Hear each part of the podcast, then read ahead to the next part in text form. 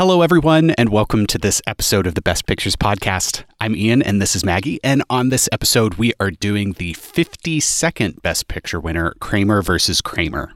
Kramer versus Kramer is a 1979 legal slash family drama that was written and directed by Robert Benton. It is based on a 1977 novel by the same name and stars Dustin Hoffman, Meryl Streep, Jane Alexander, and Justin Henry. It centers around a couple's divorce and is a commentary on modern gender roles and expectations of parenthood. And let me tell you, going into this, I was concerned about that synopsis, but this movie delivers and has such a modern twist on a lot of this stuff that I, I, don't know, I was pleasantly surprised and I think it's so good. Agreed. It was a lot more progressive than I was expecting. Mm-hmm. Um, this is also one one other thing about this movie. This is our last 70s movie. After this, we go we go into the 80s. Where did the 20s go? I feel like it was just yesterday we were watching a Broadway melody. No, Ian, it was like 3 years ago. well, this last year didn't happen. So uh But yeah, I just I'll go into awards and nominations and let's jump right into this movie because there is so much to talk about. Um, it was nominated for a lot of stuff, and it actually won most of the things it was nominated for. Robert Benton won for Best Director. Dustin Hoffman won for Best Actor. Meryl Streep won for Best Supporting Actress. Justin Henry, who plays the young kid, was nominated for Best Supporting Actor. Jane Alexander was nominated for Best Supporting Actress. Um, Robert Benton also won for Best Adapted Screenplay, and it was nominated for cinematography and film editing. I have zero bone to pick with any of those nominations. And it's such a Same. shame that Jane Alexander had to go up against Meryl Streep. They're both so good, but I mean, I, yeah, you got to give it to Meryl Streep on oh, that for one. Sure. Like she, she absolutely knocks it out of the park in this. Um, and I think some of the stuff with her character and some of the stuff that she did with her character kind of had a little bit more room for showing mm-hmm. some slightly stronger acting chops. Um, we'll we'll get into it. I will say I think Jane Alexander's performance the night that Joanna leaves is maybe quite not the right I guess level of energy or expression. It, it felt a little weird to me, maybe wooden. Whereas I never felt that from Meryl Streep yeah, I was. I actually liked her her performance about that first night. We'll get into it and talk about our differences. But there was some stuff later on that I was like, a man wrote this dialogue, and it is so clear. uh, but that's not her fault. Um, other nominees from that year All That Jazz, Apocalypse Now, Breaking Away, and Norma Rae. I've actually seen two of those. I've seen both Apocalypse Now and Breaking Away and like both of those quite a bit. So, um, but I think having having seen those, I would still give it to Kramer versus Kramer. I think it's a legitimate win. Mm-hmm. Well, and my again limited, uh, I guess, experience here, I do think it probably is dealing with some themes especially around families that we will have never seen before, and it's it's pretty novel in that regard. So that definitely contributes to its, I guess, uh, worthiness of a win in my mind. Yeah, let's go ahead and dive into watch notes. Sounds good. So I loved the first sequence on the night that Joanna leaves and the way that they juxtapose both Joanna and Ted in this sequence. Yes. They also do a really great job of one establishing early on that while Joanna is clearly struggling and is troubled and is having a hard time, they also show you that like Ted is such a dick. So you have no doubt that she one loves their kid. Mm-hmm.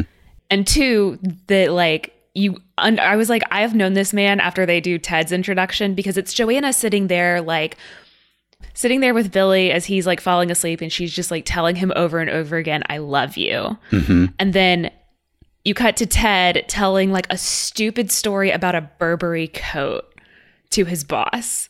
And I was like, I've known this man less than like 30 seconds and I already understand why she's leaving him. And it's such a good commentary on their contrary and some would say incompatible values because it's like Ted is definitely showing that he is all in on this career move. He loves the, I guess, prestige with being an ad man, all all that fun stuff. Whereas you understand that Joanna really values her child, and I mean, you can make some assumptions, but it's pretty clear that she is not getting the support from Ted that she needs or wants because he is so into his job. Well, and when he comes home, he's uh, being like, you know, why are you doing this right now? Like, no, no, no, we'll talk about it. We'll talk about it. And she's like very insistent that, like, we can't and we've tried. Mm-hmm. Like, I just, I can't do this anymore. And he's acting like this has come out of nowhere. Uh huh. That he can't understand why this is happening. He, you know, immediately starts going through like the stages, the stages of grief. Like he's he's angry with her. He's like, how could she do this? Um, he seems absolutely like flummoxed that she would leave her kid, although she tries explaining to him then, and it's very clear that he doesn't get it, but he gets it later in the film, mm-hmm. where she is like, I think it's better for him to stay here. Like, what I'm going through right now, like, I. I don't think it's best for him to be with me, which I think a lot of people in our society, and especially back in like you know the 70s moving into the 80s people would be like well what a horrible mother like why would you ever not take your kid with you like why mm-hmm. would you mm-hmm. ever leave your kid but i think it's actually showing how much she cares about billy that she's like i care what's best for him and whether it's true or not she firmly believes that her leaving and not taking him with her is the best thing for him and let's be honest it probably is and I yeah. think it is such an insightful and compassionate thing for her to actually think about. So I yes. I don't fault her at all for for leaving without him. Now, one thing that I do want to highlight with Ted is and I think it's a testament to the writing and how they set this up, is how the entirety of the framing of this argument is what she is doing to him. Like he yep. has no part, he has no responsibility. And I, think it's just important to highlight because of the way that comes back. He just got great half. news today. Oh right? my gosh! And he's like, um, even when her friend, so the, or well, I'm gonna say her friend right now. Yep. But the character of Margaret becomes actually both of their friends. Uh, Margaret, who is also a divorcee, comes up um, and is basically like, "Well, where is Joanna? Like, is everything okay?" She's actually concerned about Joanna. Mm-hmm. And Ted is like, I came home with great news. Like, this is one of the five best days of my life. And she ruined it for me. And then at one point, he says to Margaret, like, don't you get what she's done to me? And Margaret goes, oh, yeah, he says, do you understand what she did to me? And Margaret goes, Yeah, she loused up one of the be- five best days of your life. And I was so like, I love Margaret and her perfect. sass. Just the perfect response. Well, and then we have him blaming Margaret and being like, well, we never had marriage issues until like you and Charlie broke up. And it's like, that's definitely not true. Yeah. Don't blame other people for problems that you just can't see right in front of your face. Which, again, that right. it, I think it's really important to set his character up that way, though. So it's infuriating, but important. Yes, they give him so much room to grow, and then they actually have him grow, um, which is an absolute treat to watch because at the very beginning of this movie, I am like, fuck this guy. I hate this guy. And by the end of it, I am like, I like this person. Mm-hmm. He proved that he genuinely was a like a good person underneath it all once he finally got his priorities like all straightened out. yeah, but then we we move to a scene that is going to become very very symbolic. And that is the French toast scene. Yeah, I honestly love this whole morning scene and how it sets up the like false sense of everything is okay, everything is fine. And you see this like thin veneer of Ted holding it together. And again, testament to Dustin Hoffman's performance here is that we can actually see that kind of thing, that chaos running in the back of his mind yes. throughout that whole scene. Well, and I think this is very important too because he's doing it for his kid. Yeah, yeah. So even when he's at the beginning and hasn't gone through any sort of, I guess, realization or change in thought or anything like that, he still at least has some sense of needing to put on a good face for his kid. Well, and also it's like he's now having to see what his wife did every single fucking morning and like juggling all that. And yeah, uh, clearly has no idea how to make French toast. Oh my goodness. Puts it into a mug.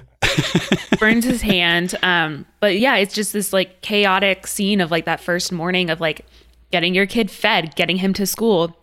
He ends up being late to work, which his boss is a total fucking dick about. Well, I do really love the way that they set up that scene with his boss where you see Ted on a couch, looks like he's in therapy, but it come come to find out he's really just venting to his boss. And the gist of this conversation is you cannot have a family and have this job. Like you cannot be a single parent. Which is the biggest bullshit ever and I think shines such a light and I think it's definitely gotten better since that mm-hmm. time. But it's like work life balance is still like a struggle. Like I don't even have kids and I struggle with it. So like can you imagine having kids or being a single parent trying to strike that balance? Like it's very tough and not all workplaces are very accommodating to that kind of thing, which is a huge problem. Because he's telling Ted like, "Oh, you should just like foist your kid off on relatives." And Ted's like, "I'm not going to do that." Which props to him for not doing that, but also just like the expectation that like well, you're a dad, so why would you raise your own child? That's yeah. just ridiculous. Like, you should care about your career more. And that one is a very unfair expectation of dads who I would say many, if not most, probably want to be there for their kid mm-hmm. and spend time with their kid. But also, like, that is such a double standard because to women, it would be the exact opposite. It would be like, oh, you can't have a job and have kids, so you should quit your job. Yeah.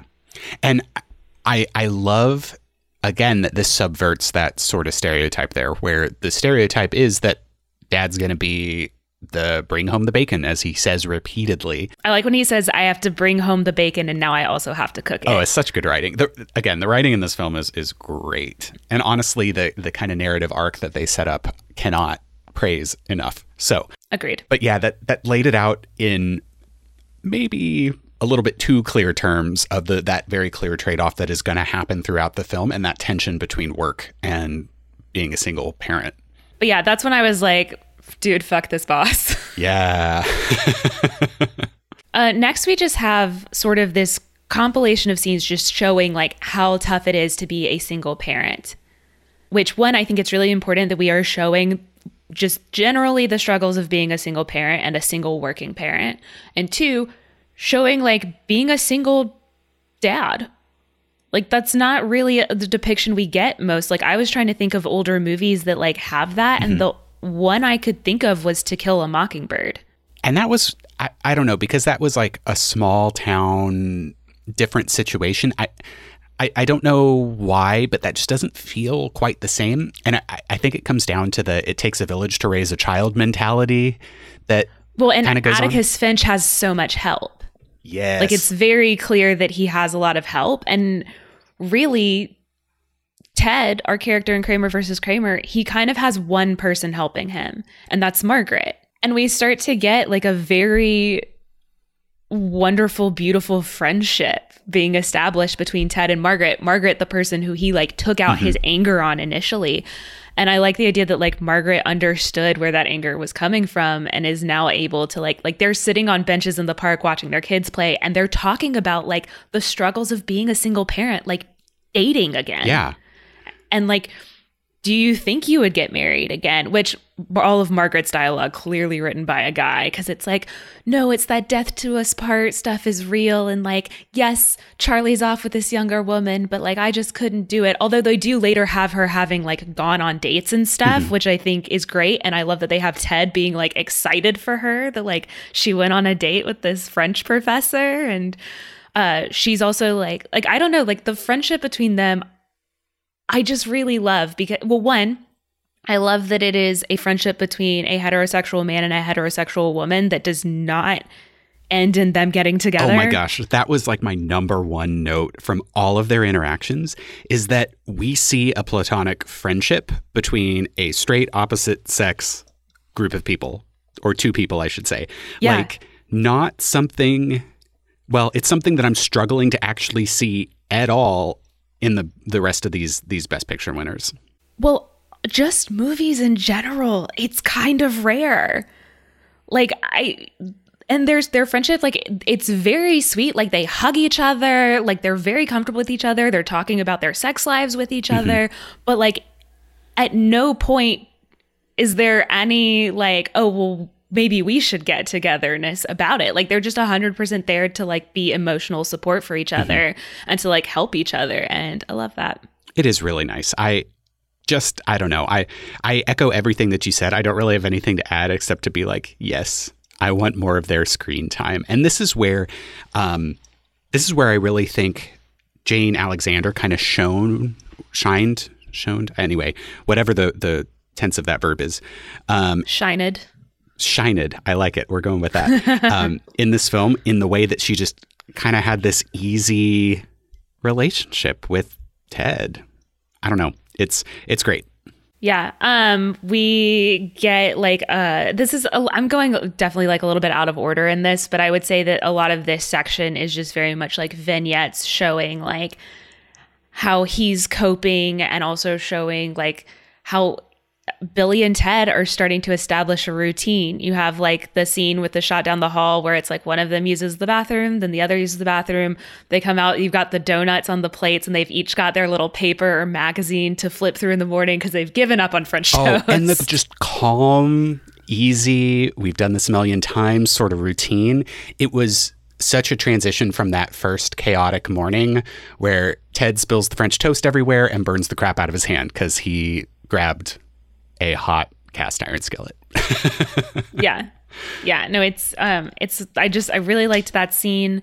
Um I would also like to highlight at some point in this scene or in this um segment, we get a scene where Ted is tucking Billy in. Mm-hmm.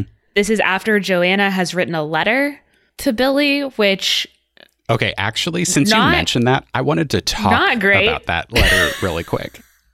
Because Yeah. it's, I, I think it's really interesting that Ted decides to read it aloud to without start. having read it Oh, first. exactly. And I'm like, idiot. Ted was definitely still in denial about the state of things at that point in the film. yeah, this is early on. This is very early on. But I loved, well, I didn't love it, but the performance from Billy in that scene was amazing. So Ted's reading through the letter and it's like, okay, hey, I still love you, yada, yada, yada. I had to go away. But at some point, Billy's like, I don't want to hear it and turns the cartoons back on. So I- Yeah. I think emphasizing that a child, even a five and a half, six, seven year old child, has feelings, has wants, desires, maybe doesn't want to hear bullshit from a parent. Like, that's such a fresh view on children in my mind, in movies, well especially. it's also also too though it's the idea that like i well one i don't think the letter was a great idea i feel like that was not the right call from joanna but she is trying to explain a very adult concept of like identity Mhm. to a young child and the child doesn't get it because the child is also still angry and doesn't understand. And up until that point, Ted has been clearly putting on this, like, well, she's coming back. Like, don't worry, she's coming back, and hasn't really had that tough conversation with his son yet. And then we see that play out with like some brattiness from Billy. Mm-hmm. Including the scene where he is not going to eat his vegetables, but is going to eat that ice cream. And I was like, every parent that has ever watched this movie has related to that scene where Billy just goes and gets the ice cream out of the fridge. And Ted's like, don't do it. Don't you take a bite of that ice cream. with that, okay, you keep mentioning these scenes, and I'm like, wait a minute, let's talk about it. I love one that Ted followed through. I was like, are you going to follow through? You're making a lot of threats. yeah, I was like, this kid needs a little bit of discipline. Like, but come on. I don't know. It feels so real the way that he is then like, all right, let me scoop you up, throw you in your room, time for bed. And then words were had. And I'm like, Yes. that to me is a really real situation. And even showing that Ted breaks down and, and doesn't have that good face for Billy and is like, well, I hate you too. like, Yes, it's such yeah. an, an insight into the fact that parenthood, especially single parenthood, is not always a cakewalk. And sometimes you genuinely do not like your kids. And that's also fine. yes, and that being a good parent doesn't mean being a perfect parent Yes. or being what society has told you is a perfect parent. And they kind of bring up that theme with Joanna leaving, where she's like, I'm not good for Billy. Like, I'm not patient. Like, I'm not all of these things that I've been told I have to be for him. And we see that even again in um, the scene where Billy's on the jungle gym and he falls and he falls like Margaret goes over there to help him but she's like no he'll be fine he'll be fine but she's also talking to Ted so she's distracted Yeah. and Billy falls and he gets a cut and has to have some stitches Okay, he's a which I love.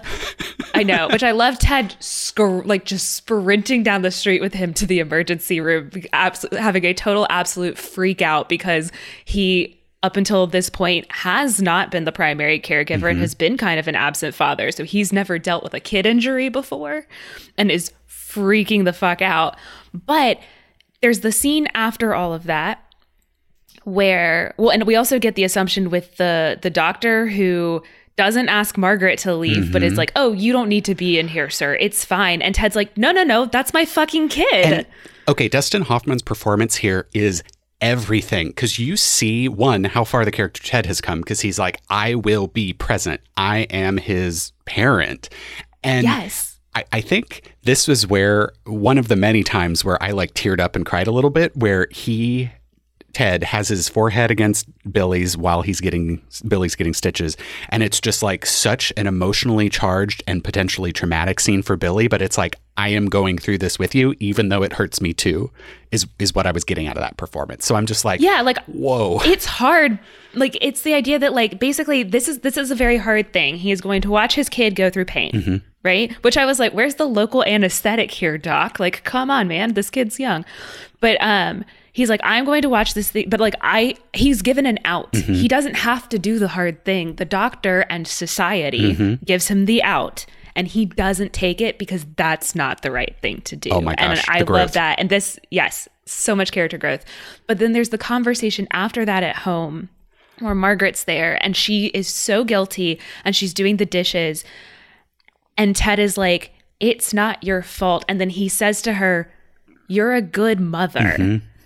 And he asks her, you know, if anything happens to me, I've been thinking about this and I was wondering if you would take care of Billy for me because I trust you and you're a good mother. And I think that is so important because I think there's a lot of pressure on parents in general, but especially moms, mm-hmm. that like you have to be perfect. And if you do anything that isn't exactly what society thinks a perfect mother does, then you are a bad mother. But I like that this movie is like, that's not the case. If you are trying your best and you love your kid, then you're a good parent mm-hmm. and you're a good mom. And it doesn't punish Margaret for like a mistake. And I love that. I, I love that. I think it's so good. And I think it's a beautiful moment between the two of them that is like, they just, they get each other and they trust each other. And, oh yes, and then her reaction to like him expressing that trust and that confidence in her is just, it's so good. I could not agree more. And that, I mean, that scene and the the injury scenes before in the emergency room, all of that, like that's contributing to Ted's character development. But even if we go back to the like Salisbury steak ice cream incident, the way that he makes up with Billy at the end there is one This so sweet, and two the speech that Ted gives about why Joanna left and why it is not Billy's fault that she left, just to me, my mind was blown at the amount of self reflection and empathy that he was able to come up with and understand about his ex wife. Like, holy shit. we have seen like that scene to me was I was like, this character has absolutely grown and evolved. And there's a couple layers to it. Let's talk about that scene. One, he's making sure that Billy knows it's not his mm-hmm. fault. Two, despite the fact that he is and has been angry with Joanna, because I think he still is angry with her, he makes sure Billy knows that she loves him. Yep. Three, he recognizes his own part in the breakdown of their marriage and recognizes his own mistakes and takes full responsibility for them. And four, he takes sole responsibility for the sake of his child. Like, I don't think it's all Ted's fault. I don't think Ted thinks it's all Ted's fault.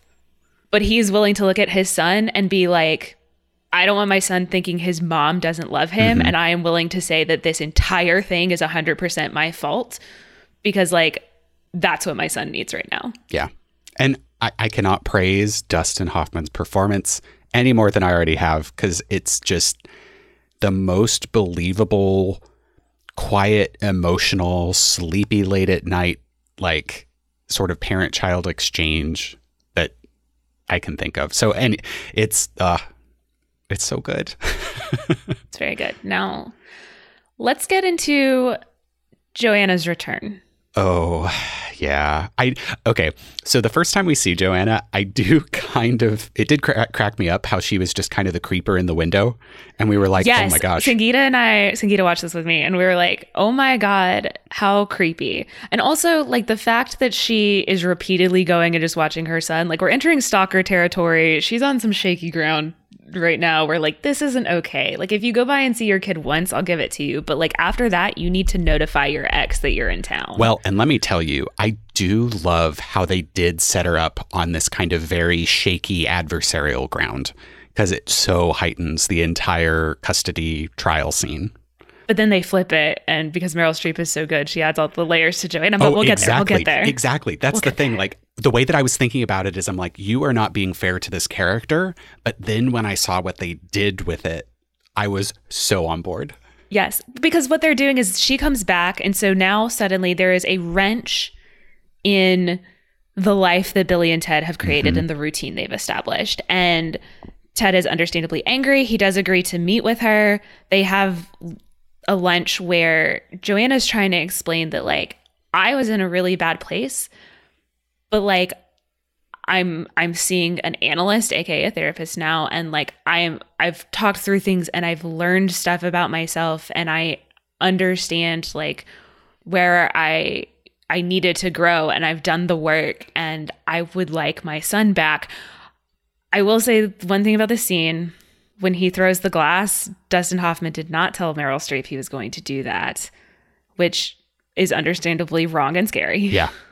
apparently, they did not have a great working relationship. He, Dustin Hoffman, is a method actor, and apparently, he was very uh, rude. I'm sorry. To say it kindly. Just because you're a method actor does not give you carte blanche to treat your coworkers like shit. Agreed. I 100% agreed. That is, I I mean, if you, if like if method actors like the way you got to do it, whatever. But like, I feel like a lot of times it is used as an excuse to be terrible, uh, particularly to actresses. So let's not do that, you guys. Cool. We all on the same page? Awesome. Sweet. Back to this movie. Um, well, in the beginning of that conversation, okay, so to go back to the movie, yeah. I, again, that growth in the character, amazing. Genuinely interested in what Joanna had to say and was like, I, I think he literally did have to say, no, I'm genuinely interested in what right because she's out. when he says well what did you learn she she's immediately like suspicious and like kind of taken aback and he's like no i genuinely want to know but we do see that like there is still work he has to do mm-hmm. i mean there's still work they both have to do but he he's angry again because this is you know it's reopened the wound well and you notice it happens as soon as Billy is brought into the picture. And that, yes. I think, at least in what I've seen in my own family with situations that are similar with divorce and custody and all of that, to me, it seems like it is always the sticking point is like, okay, how are we going to manage this relationship with our children? And like that causes or can cause so much strife. So, I, yeah, yeah, which this movie 100% gets into. Um, we have the bit where, you know, he obviously hires a lawyer, she's hiring a lawyer, they're going to go to court in the custody battle. There's the bit where she's like, I want to see him, and he's very upset mm-hmm. and like worried. And the his lawyer's like, Well, you can't stop her because like she is also his parent. Like she has rights as well to see him. Mm-hmm. And I do think that this movie kind of delves into like, it's like, well, she's the mother as if and he even says it at one point during the child that like just being a a mother versus a father doesn't necessarily automatically make you the better parent, which is true. Although I do think that this movie also perpetuates some, from my reading, inaccurate ideas about custody statistics. Mm-hmm. But we can get into that a little bit later. but yeah, he's he's like worried. He's like, what if she doesn't bring him back? What if she kidnaps him? He's terrified. When he drops Billy off at the park, he and Joanna don't go near each other. They say the minimum amount of words to each other. Mm-hmm. And the way that was filmed was very. I don't know. I, I viewed it from a very devastating point of view. So, like, we're up until this point given so much development between Billy and Ted that when it has this kind of triumphant music and this like jubilant return of Joanna, like my immediate gut reaction is that's not fair. Like, what's going on here? Why is she allowed to just come back in and scot free kid runs back to her? Like, that doesn't seem fair. But again, the fact that they I bring felt up some that, stuff at the trial Yeah. that really kind of counteracts that, and that's because we've spent so much time of this in this movie from Ted's point of Mm-hmm. view. So we're seeing we're seeing really like what his point of view of the situation is. Although I do think it's so important that Billy still like clearly runs to Joanna and she is like crying almost on her knees to like scoop him up. Like she really like you can tell that she really does love him.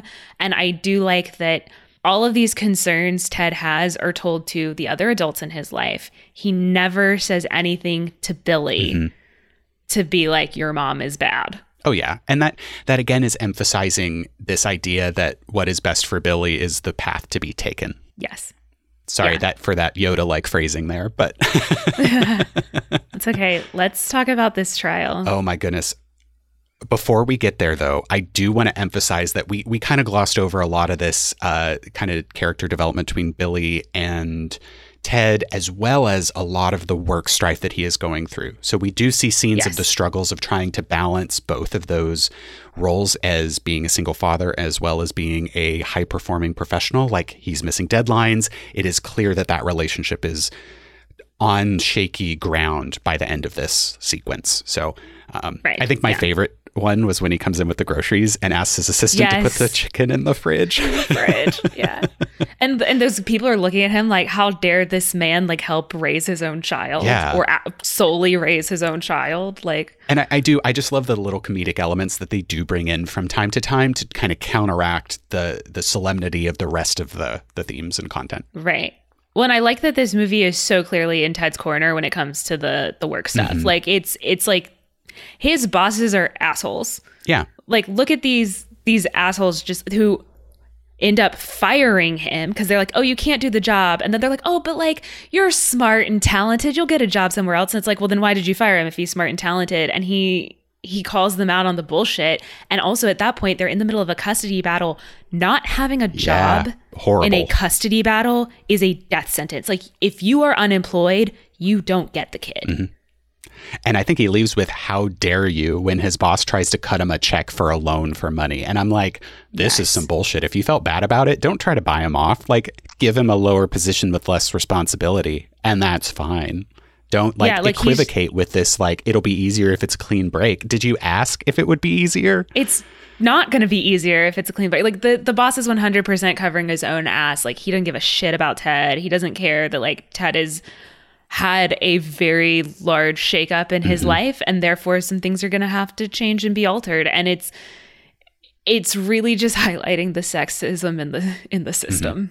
Well, and I know we talked a little bit before recording about how this movie does have some commentary around how patriarchy and specifically the idea that men and fathers should be the ones always working can do disservice to men in that system. And I think it does very clearly with Ted here. So it's that that's such a modern point of view in my mind for something yeah, that came out in 1979 like I mean, well, we're in the middle of second wave feminism. Like it's been going strong. So um, a lot of the issues and the social issues that it's touching on are things that have been kind of in the forefront of society at that time for a little while. Um, and have always been issues in society, even if they haven't been at the forefront of the conversation. But it, the idea, yeah, that you're looking at at a patriarchal system and being like, "Hey, patriarchy sucks," doesn't only suck for women, sucks for everyone. And here's why. Like that does feel like it is and granted I need to read more about second wave feminism and know my shit better, but like it feels like a conversation that we are still so ha- so much having today, especially with people who are resistant to ideas about feminism and mm-hmm. stuff. It's like look, like just because it's called feminism doesn't mean that it's all about women. Like it's actually better for everybody. Yeah. Let's not get hung up on the semantics. and I, I don't know. I think the the COVID pandemic has, in some ways, really thrown that into to like center view. Like, it's interesting how things change. or, or don't change. Well, hey, that is a separate discussion, but yeah. So now we're getting into the trial. And I love what they do with this trial, where they have Ted and Joanna both taking responsibility for their own actions, admitting that they've made mistakes, also admitting that you can't go back and change a mistake. And neither of them are the ones throwing the other people under the bus. It's those mm-hmm. fucking lawyers and that goddamn judge. yeah. But I do appreciate that Ted's lawyer in particular is like, we're up against tall odds and I'm going to have to play dirty to do this. Can you handle it? Are you okay with this? So it, it's almost like I, I'm trying to really wrap my mind around what the goal was with that, but it almost feels like it, it's showing how situations like this encourage people to be the worst versions of themselves. And it's like, okay, this is good for no one to be doing Yeah. this. And hey, I'll do it. It's going to cost you and it's going to suck. But I will do it if you want me to. So I I don't know, that's kind of a testament to how close Ted is with Billy in my mind, but I don't know. Yeah, I mean, I like. I think both of the, you know, both of them clearly like want their kid back. And Sangeeta and I did some googling because we are I was like, well, both of them clearly like their kid. She's moved back to New York, mm-hmm. so I was like, it's so like, why don't you just do shared custody? Like, why is this an issue? And apparently, until like the mid '80s, shared custody wasn't really the norm. I think it existed, but apparently, it wasn't the norm. Um, because I was like, you guys, there's a very obvious solution here that we don't have to do this shit. But I do think, you know, you're talking about Ted's lawyer being like, we're going up against like insurmountable odds because she's the mother. I do think that that is a little bit spreading some inaccuracies. Again, this is based on stuff that I've read. I'm not an expert in this field, but a lot of people are like, well, mothers tend to get custody. Yes, because a lot of times fathers don't contest. But in cases where the father is contesting for custody, usually the father will get it. Interesting. Now, that's from some reading I did that was a couple years ago. I uh-huh. don't know if that's changed, but that is that is what I had read. Well, but that's still like a really interesting could be read in a really interesting way in that okay, we we assume that most fathers really don't care to have their kids in their lives, but if they make the potentially extraordinary effort to actually contest and or ask for for custody, like all of a sudden that means that their word is is strong. I, I don't know. It I think it's more that people are more willing to be critical of women's parenting. Mm. So that it's easy it's quote unquote easier to quote unquote prove that a mother is unfit. I also wonder if it has to do with financials. yeah, which did and the fact come that up men in, usually often get paid more, which comes up in the trial, Yeah. which I think is so interesting because we start with Joanna on the stand and they ask about like her job. And she she also talks about like she needed creative fulfillment. Mm-hmm. and like her entire life she was someone's daughter or mother and she needed to find out who she was and how she was struggling. And Ted just wasn't there for her emotionally and that she didn't take her son with her because she honestly didn't know what she was leaving to. And she thought it would be better to like leave him with a capable parent who could offer some stability when she didn't know what she was going to be able to make out of her Yeah. life when she left but that now she has a job and she says what her salary is and she makes more than he does and i do like ted's reaction to it because it's not like a oh what she makes more than i do it's like an oh shit that's that's gonna 100% be in her favor Yeah, there's no pride involved. It's all about the how that's going to affect the result. Yeah. And I'm sure it was a huge part of the result. Yeah. And it's very clear there's no pride involved. That w- we did not talk about it, but the scene in which he demands that job was, uh, he's just like, no, no, no, you got to tell me today. I know I'm overqualified.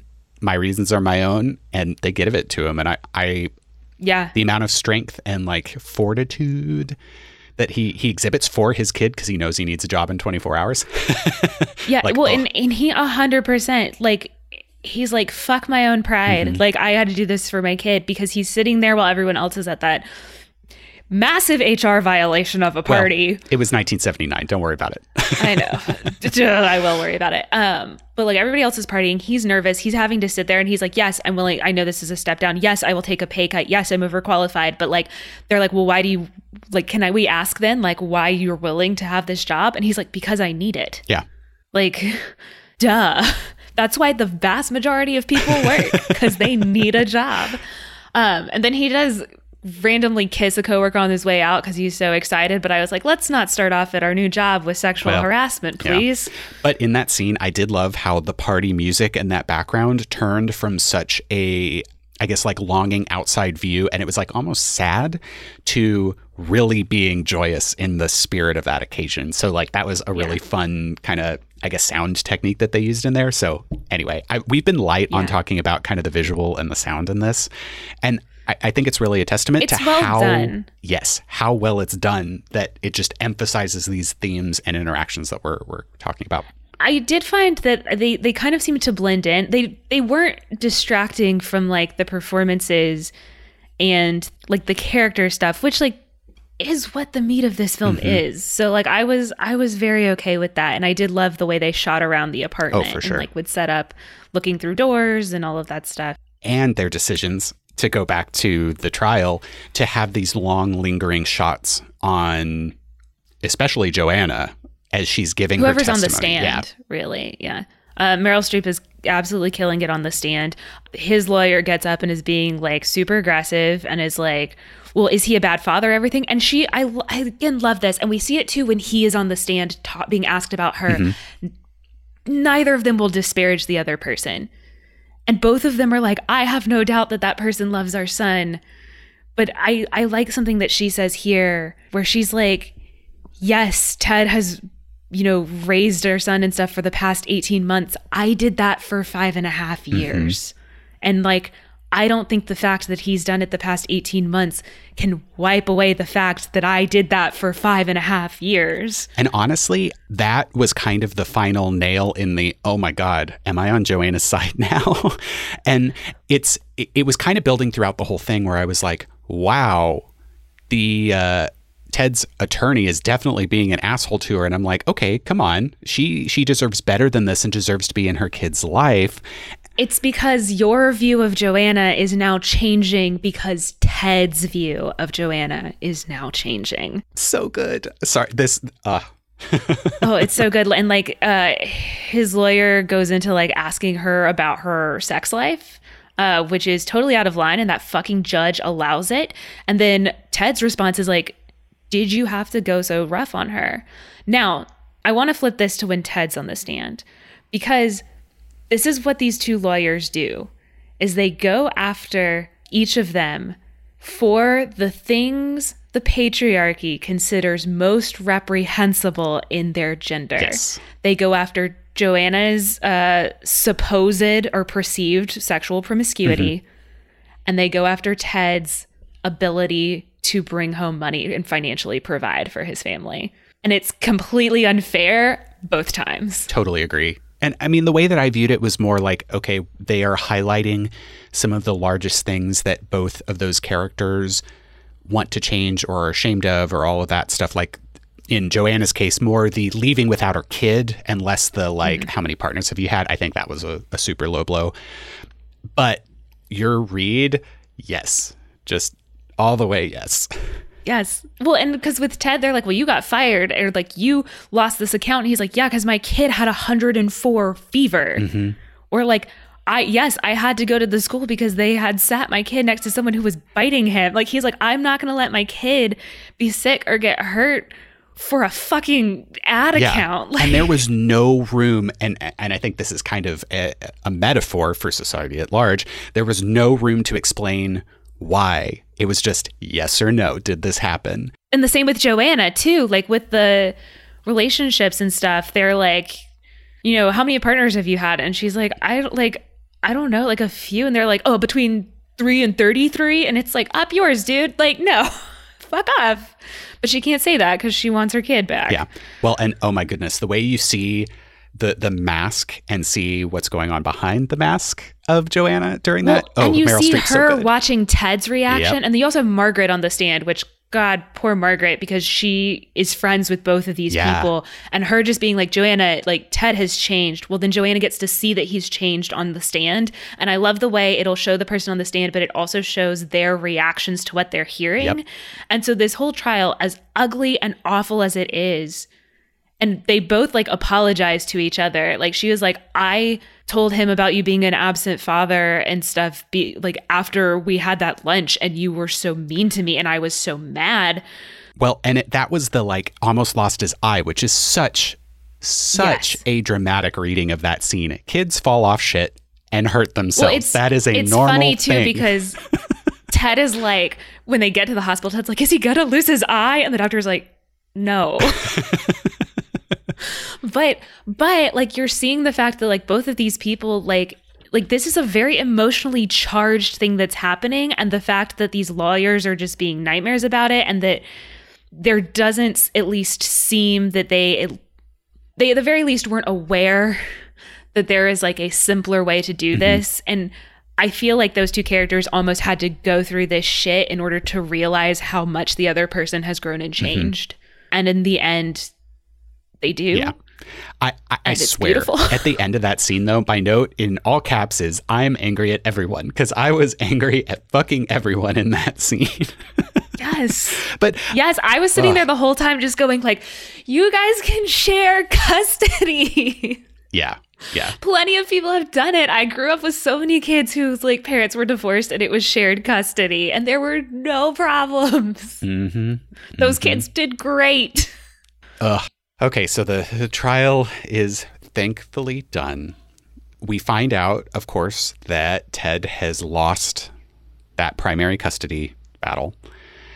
His reaction with the lawyer is so compassionate and again in the best interest of Billy because the lawyer is like, I'm going to have to put Billy on the stand, and that is the thing. If we appeal. Yeah. And he's like, no, I'm not doing that to my son. which is like so again i don't know in my mind selfless because it's like i'm not going to put my kid through that even if it means i don't get what i want It is. Absolutely. And then we go to the final scene.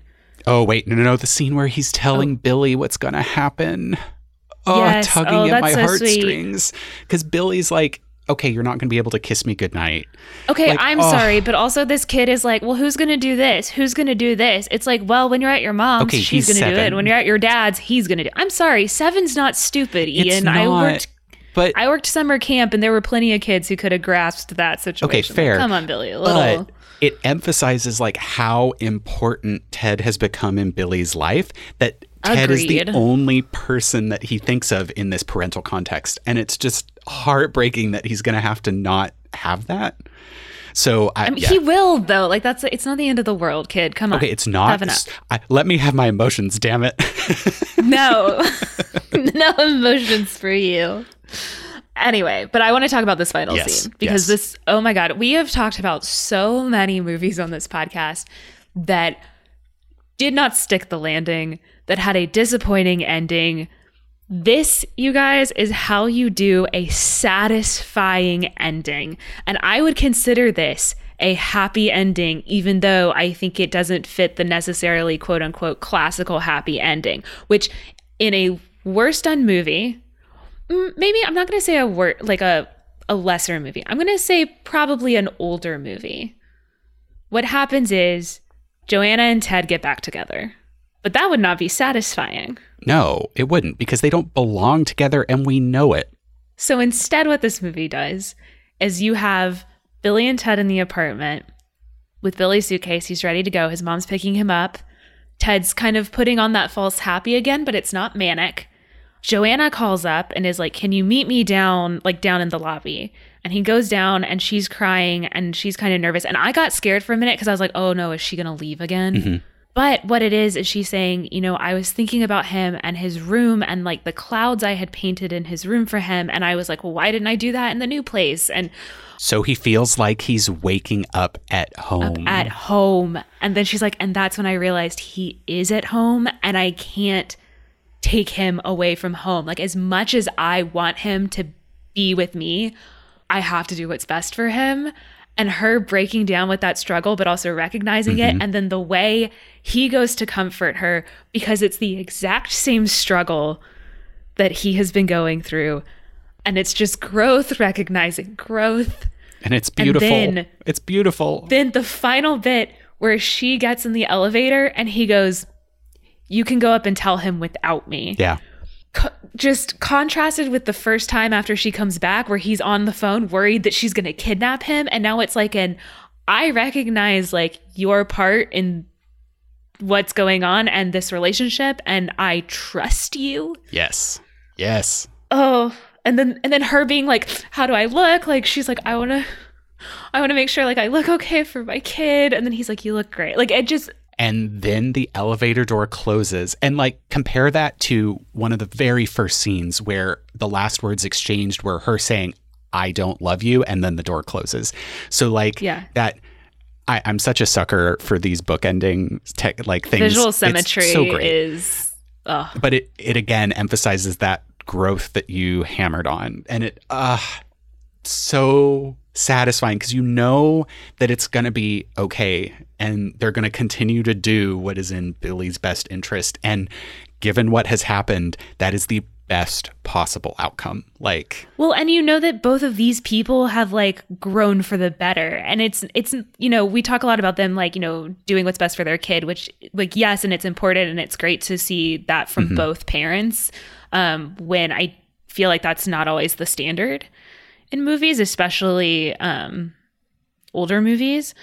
But also just like seeing two people who have just become become better people yeah because like she talks about like I felt worthless. Like I had no confidence.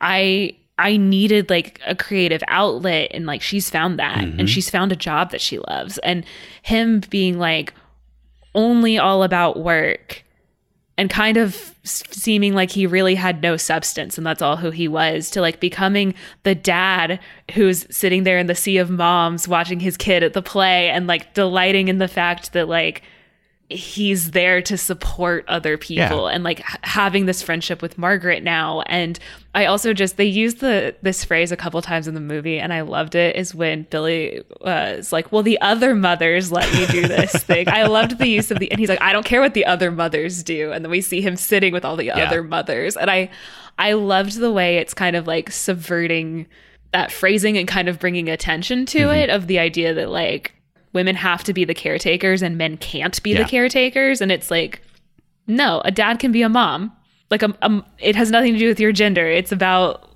it's about who's there Well, and beyond that, even like the amount of empathy that Ted has developed and the ability to put himself in other people's shoes, under understand to some extent what they're thinking, and then like actually listen. Uh, it's it's Yeah. great. It's great. So we got on a roll, and there was one little plug in the uh, court scene that I did want to mention, kind of as an aside, is the involvement of the uh, Joanna's therapist. So very early on, Ted mentions that Joanna had gone to therapy and was like, "Hey, can we use this against her?" Which I was like, "Hold on now, this is bullshit." i mean you probably could back Oh, in the yeah. day but now it's like if someone's like well they're going to therapy i'd be like oh okay, so Well-adjusted they're human. working on themselves okay But in the trial, I love that it is Joanna's side that brings it up and even goes so far as to submit a report from the therapist.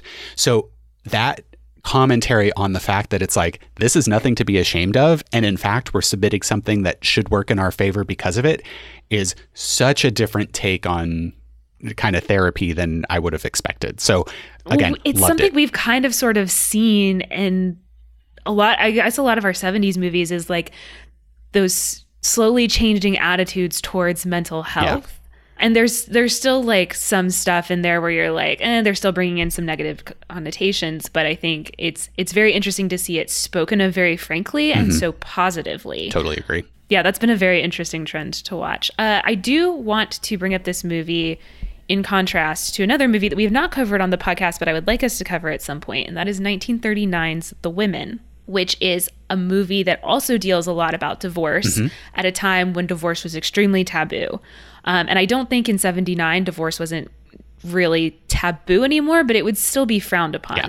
Like, I don't think it really had like I feel like today people it's like, "Oh, you're divorced." Like there's no at least for our generation, like there's no negative connotation to being divorced. It was like, "Oh, you're in a relationship and then you became unhappy, so you ended the relationship." Makes sense. But, uh, in the women, they they deal with a lot of stuff in what I would say is a very modern lens.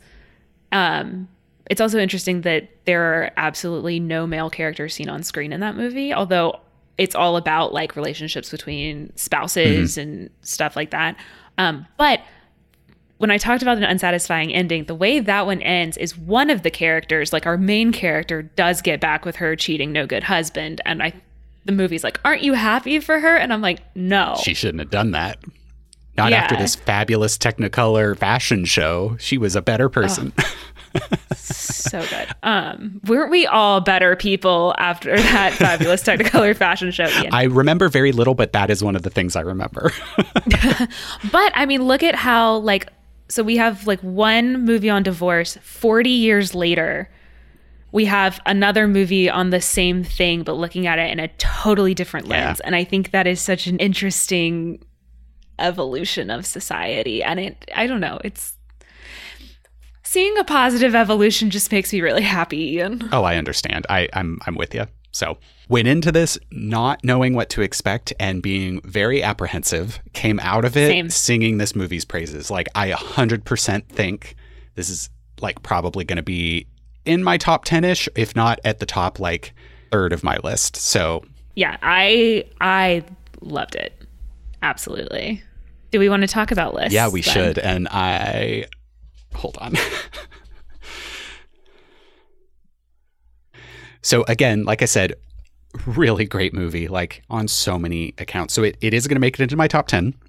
It's my new number five, which Wow. is really high. And like, did not expect this. This is another one of those kind of like sleeper movies that I didn't even know existed because I am an uncultured swine and don't know.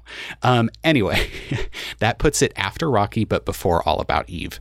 So I think really for me, what sets Rocky apart is the visual aspects of it that complemented the the characters. So I view the character development in Rocky as fantastic, like so so so good. But that ending scene with Apollo Creed in the ring, like that's just such an icing on the cake to this really well constructed movie that was visually stunning and dealt with some s- themes that you know I think are kind of universal. Um, now, when I compare this movie to All About Eve, which is going to be pushed to number six, I, they're kind of similar character studies in my mind, where it's all about like how are we relating to this person? Let's think about um, like what's going through their head and all of that. And in my mind, I think that this Kramer versus Kramer rather just did that so much better. And I, I'm thinking it's probably because it's a more modern feeling movie that I feel that way. Um, but it's my list, so I can do with it what I want. Yeah. so it, the characters were better in in my mind compared to All About Eve. Yeah, and I'm wondering if mine should go higher. I feel like at this point in my top 10, it's like a lot of it you could just like move around. It doesn't really matter. Like they're all just kind of up there Oh, together. j- watch Um, me it's my- argue everything in an opposite order, and I can do it because they're so good. yeah. Oh, absolutely. Um, it's my new number eight. So also in my top Nice. 10. It comes after it happened one night because I'm just sorry. It happened one night is just extremely delightful to me. But I also think that, you know, we talked about some of the visual Mm-hmm. symbolism in Kramer versus Kramer. It happened one night relies a lot on some visual symbolism um, that I really also, like. it's your just- list, and you can do with it what you want. it's a fucking delight and I love it.